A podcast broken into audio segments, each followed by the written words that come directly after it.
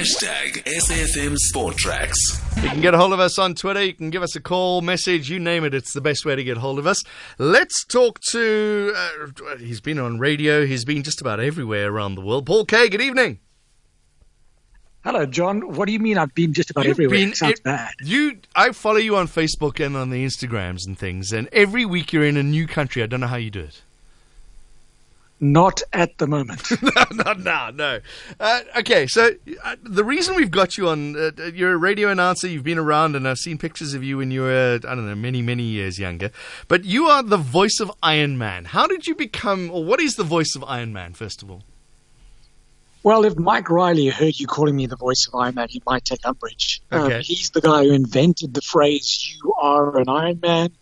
And he's typically known as the voice of Iron Man, but sort of as his 2IC, uh, he looks after North America and I look after EMEA, Europe, Middle East, and Africa. Mm. Um, I'm kind of referred to as the voice of Iron Man Europe.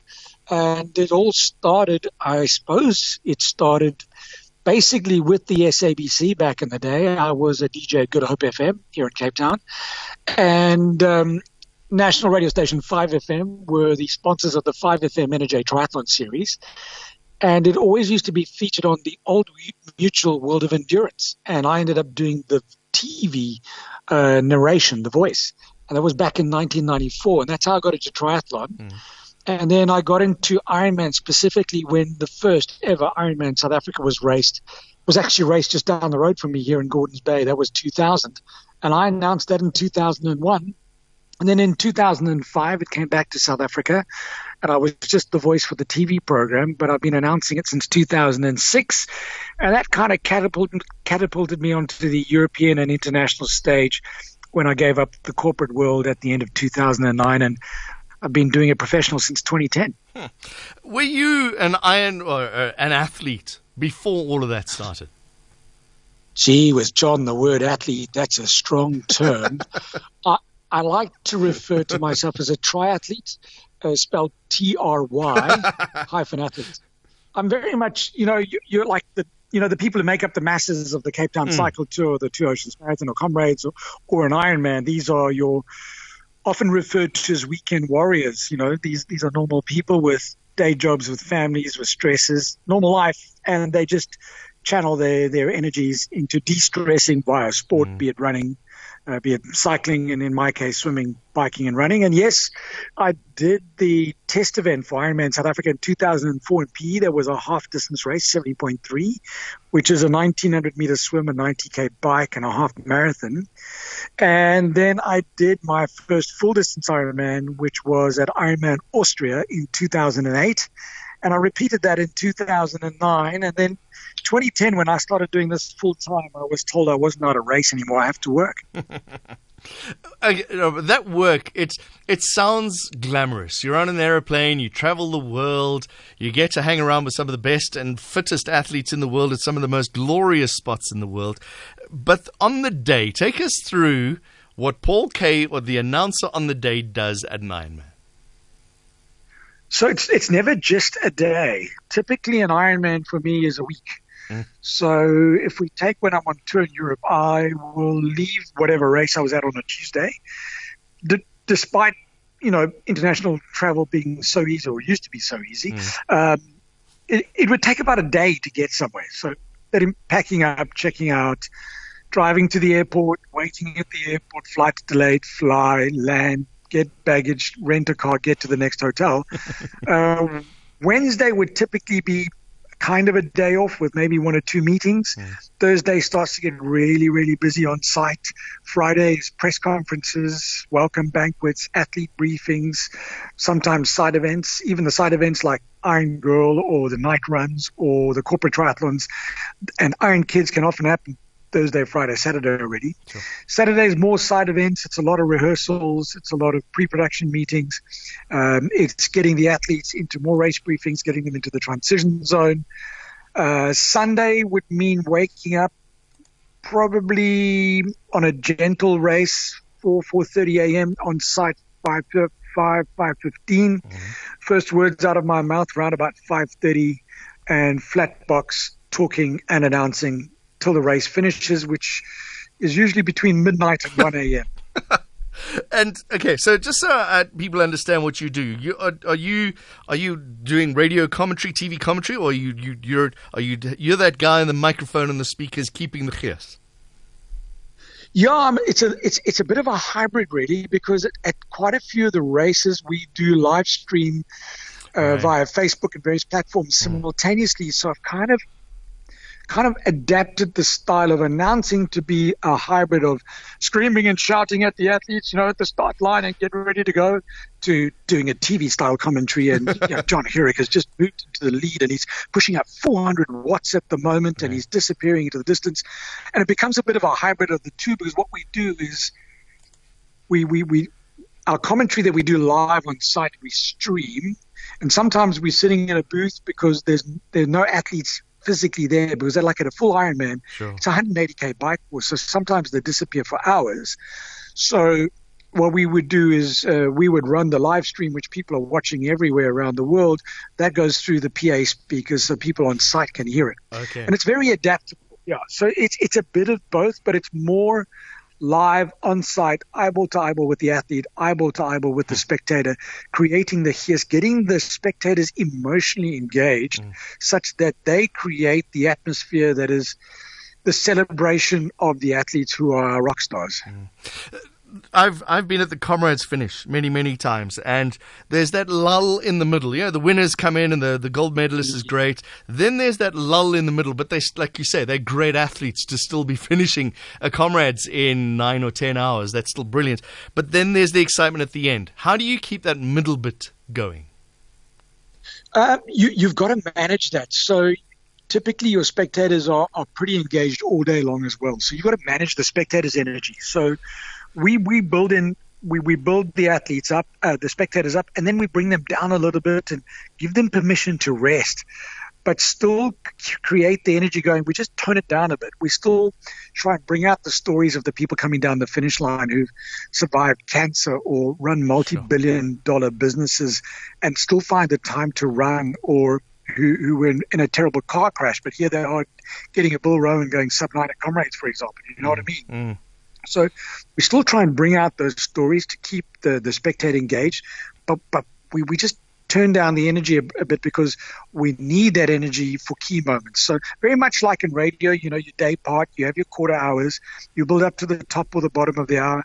I, I use my radio experience to, to manage that 17 hour race day, which ends up being pretty much 20 hours, mm. manage that through how we manipulate in the nicest way possible the spectators when we need them, how we choose the music we play at the same time. It's it's it's quite a production. It's not. Mm. I don't I don't just arrive on Sunday morning, chuck my coffee mug on the table, and pick up a microphone and start speaking. Yeah, this yeah. is it's a twenty four seven investment in always making sure you create the best moments, just like you when you're live on radio now you know, once it's out of your mouth and once it's through the speakers, there's no going back. This is not, you're not a written journalist who can rewrite your article a million times, or you're, you're a video journalist, TV journalist who, who can edit and edit and edit until it's perfect. We have to make it perfect then and there, and it takes a huge amount of prep to ensure that you're more perfect than not when you're live. Okay, I need to do some of that work now. We're listening to Sport Tracks on SAFM. Our guest is Paul Kaye. Uh, he is in Cape Town at the moment, and we're going to talk about lockdown and a couple of other things as well. You can give it, get involved in the conversation. You can WhatsApp 0614 104 107. Paul, obviously, Ironman, any kind of mass participation in sport, struggling now with, with um, COVID 19 and all the lockdowns around the world. You've been keeping people informed on your social media what's the future for, for Ironman and in general mass participation sports? It's very interesting that you asked that because I was actually moderating a um, via distance online. I was moderating a panel this afternoon of a show called the Tri Isolation Show, which was hosted in the UK, where I was interviewing some very prominent people in the industry, and we were talking about the future. Without a doubt, the coronavirus is changing mass, mass participation events, with definitely in the short term to medium term, and even in the long term. In that, you know, as much as we're suffering and what we're going through is really, really difficult for every human being on this planet, especially us here in South Africa. We've all got our challenges we are dealing with. Even through suffering, some good can come out of it. We learn things. We become better people. We, mm. we, we change our lifestyles. Um, and I don't know if you've noticed, but since we've been allowed to go out running between six and nine in the morning and cycling, I mean, I went for a run. I'm participating in a virtual race this weekend. Mm-hmm. And so I had to do a 10K run this morning, and I've got a bike and run tomorrow. And it's the first time I've run outside of the walls of our estate, and it it was mad. Mm, mm. It was like the Cape Town Cycle Tour and the Comrades Marathon all in one at the same time. in those three and hours. I was looking at He's mad. And it's fantastic because I was watching people. You can see clearly they're not runners. This is something that they're doing now because they want to somehow squeeze some exercise in. Mm. Or they've had a bicycle lying in their garage that they haven't ridden for years and now they're using it again. And uh, we will see. And also, if you think about the virus, in that it's hygiene related and health related, because if you have underlying health issues or bad hygiene, that's where you really are at high risk. Mm. And I think people are realizing that, oh my goodness, I need to be healthy. And we are going to see a boom in health and in getting out and about and enjoying um, running, mm, cycling, mm, mm. speed walking, hiking, whatever the case may be. And, and maybe more so outdoors than indoors in terms of gyms and stuff like that, despite the big boom we've seen in indoor cycling and stuff happening right now. So I think that that as well as people having a lot more time, John, you know, what have we been doing in lockdown besides staring at a screen, eating, thinking about drinking, which we're not allowed to do, mm. and then when we can exercise. Really, that's all we've been doing. And and I think the exercising is, is, going to be something people are realizing it's good for them, and we're going to have more and more people mm. outdoors exercising going forward, and that will be good for sport generally speaking. In terms of mass participation, the big challenge that everybody's working on is how do you, for example, let's take the Two Oceans Marathon at the at the 21k. Yeah, you've got 17,000 people lining up there in front of the Spurnulans, in front of the swimming baths. You could not, you cannot do that now. Yes. You're going to have to separate these people. We have to give some form of social distancing. Think about the expos, Cape Town Cycle Tour, Two Oceans Marathon, Comrades. The mass of people, the density, that's going to change. Think about the registration process, those long queues. That's going to change. So for sure, the events will change. However, I believe they'll still be very, very relevant because I believe when we get back to racing, we're going to be so overjoyed that we can, yeah. that it's going to be an incredible celebration of life. So I think that's going to be fantastic. I do believe, so I'm speaking to you via, spy, via Skype on my mobile phone. Mm. I think mobile devices will play a huge role because typically when I'm commentating, I'm eyeball to eyeball with the spectator and I'm high fiving the athletes on the finish line. That's not going to happen in the near future. We're not going to have grandstands potentially because why would we have people sitting on top of each other? So we're going to social, we're going to physically distance the spectators as well, but we still need to keep them engaged.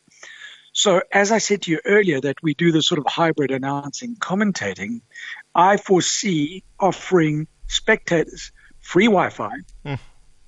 around race venues. Mm and streaming our commentary stroke announcing with certain images to their mobile devices so that they are still engaged. I see that being a big change coming forward. I also think events will become smaller and more intimate because very, very big fields of, of, of athletes mm. are a challenge at the moment with the physical distancing. Uh, I want to talk about the finances. Ironman, a big organization around the world. How are they managing the the finances of not running events, and and who knows when they're going to start again? It would be. that's definitely not my place to comment. Okay. I can give you my opinion, but I, I don't know the answer to that. Mm. Other than uh, I'm blessed that I work for the biggest endurance, mass participation endurance sports company in the world. The Ironman Group own all the Ironman events, which is 5150, 70.3 and Ironman. 5150 is Olympic distance non-drafting, 70.3 is 113 kilometers of swim, bike, run, which is half the full Ironman distance, which is 226 kilometers, yeah. 140.6 miles. They also own mountain biking events, including the Cape Epic. They own oh, marathons, including Rock and Roll Marathon Series. They own the Standard Chartered Marathon in Singapore. They own trail running properties. So Ironman is into swimming, running, and cycling as a sport, but also as individual sports. And, and, and there's no single company on the planet that has more athletes racing annually. Mm. It's a strong company. It's a robust company. It's a company that is extremely people focused. Um, they've said that they're not going to they're going to do everything they can to ensure that nobody loses their job and to ensure that when we come back to racing, uh, the races are better than ever, safer than ever, and that they address the fears of the athletes. And the biggest fears the athletes have now is is there not the health and safety of am I going to be safe in the swim or mm. will there be an ambulance if I fall off my bike? Will there be an ambulance if I get heat stroke while I'm running? It's more about hold on, am I going to get the virus? Mm. So we're not going to do stuff like have mass briefings where we put 2,000 people in a tent and brief them before the race. So Ironman is using this time like all the other big sports, like all the other big events. I guarantee you, Rowan at, at Comrades, David at Cycle Tour, you know, they're all sitting down and going, how do we adapt to uh, maintain the trust of our athletes and ensure that they will want to come and be at our events going mm. forward? And how do we change the events and stay relevant? And that's what Ironman is doing now. So Ironman is, is looking to keep all their staff because we have some of the best people on the planet and adapt to ensure that the trust of the athletes is still there when we start racing again and they want to come race our races. But in terms of, you know, if you're not racing, you, you, you're not selling entries, right? Yeah. And so uh, I think every event owner on the planet is hoping that a vaccine will be sooner rather than later. And they're also hoping to innovate such that when governments and local authorities go, okay, we're going to reduce the restrictions and we're going to allow, let's say, an event of 500 people. Well, then potentially Ironman South Africa could go, okay, we will host a 5150 race with a maximum of 500 athletes so we can get going again. But instead of that event going from 7 a.m. in the morning until 12, that event will probably go 7 a.m. till 5 p.m. because there will be huge gaps between people starting. Do you know what I mean? Yes. Okay. So these, yeah. that, that's what we're investing. It's, it's that's all... what event companies are investing all their energy and all their money in at the moment is into how do we innovate mm. to be safer and better than ever before. It's that new normal that people are talking about. It's not going to be like it was, but it's going to come back in some new form. You know, I, I'm, I'm always the glass is half full, and I'm always looking for, for the silver linings. And I'm seeing so much incredible innovation happening, and I'm seeing such wonderful human spirit coming through. And John, you know, you've been at Comrades, you've been at Cycle Tour, you know about Ironman. And when people are really struggling in the race, yet they still succeed and get to the finish line, you see the power of the human spirit. Um, and, and that is still out there and now more than ever before. If I just think of, I didn't know half my neighbors' names that live around me, despite not being able to go into their house and spend time with them. Right. We now all know each other's names. We, we, we go shopping for one another. Uh, we've got neighbors that are not that young anymore, and we're looking after them. And I've got a niece who lives near my wife's in-laws, and she's doing the shopping for the in-laws. And there's that community spirit that, despite our distance, we're closer than mm. ever. And and I'm seeing that, and then I'm seeing the innovation on the digital platforms, and how we are finding ways to connect remotely, and all of that is going to be harnessed into making what was good already greater in the near future.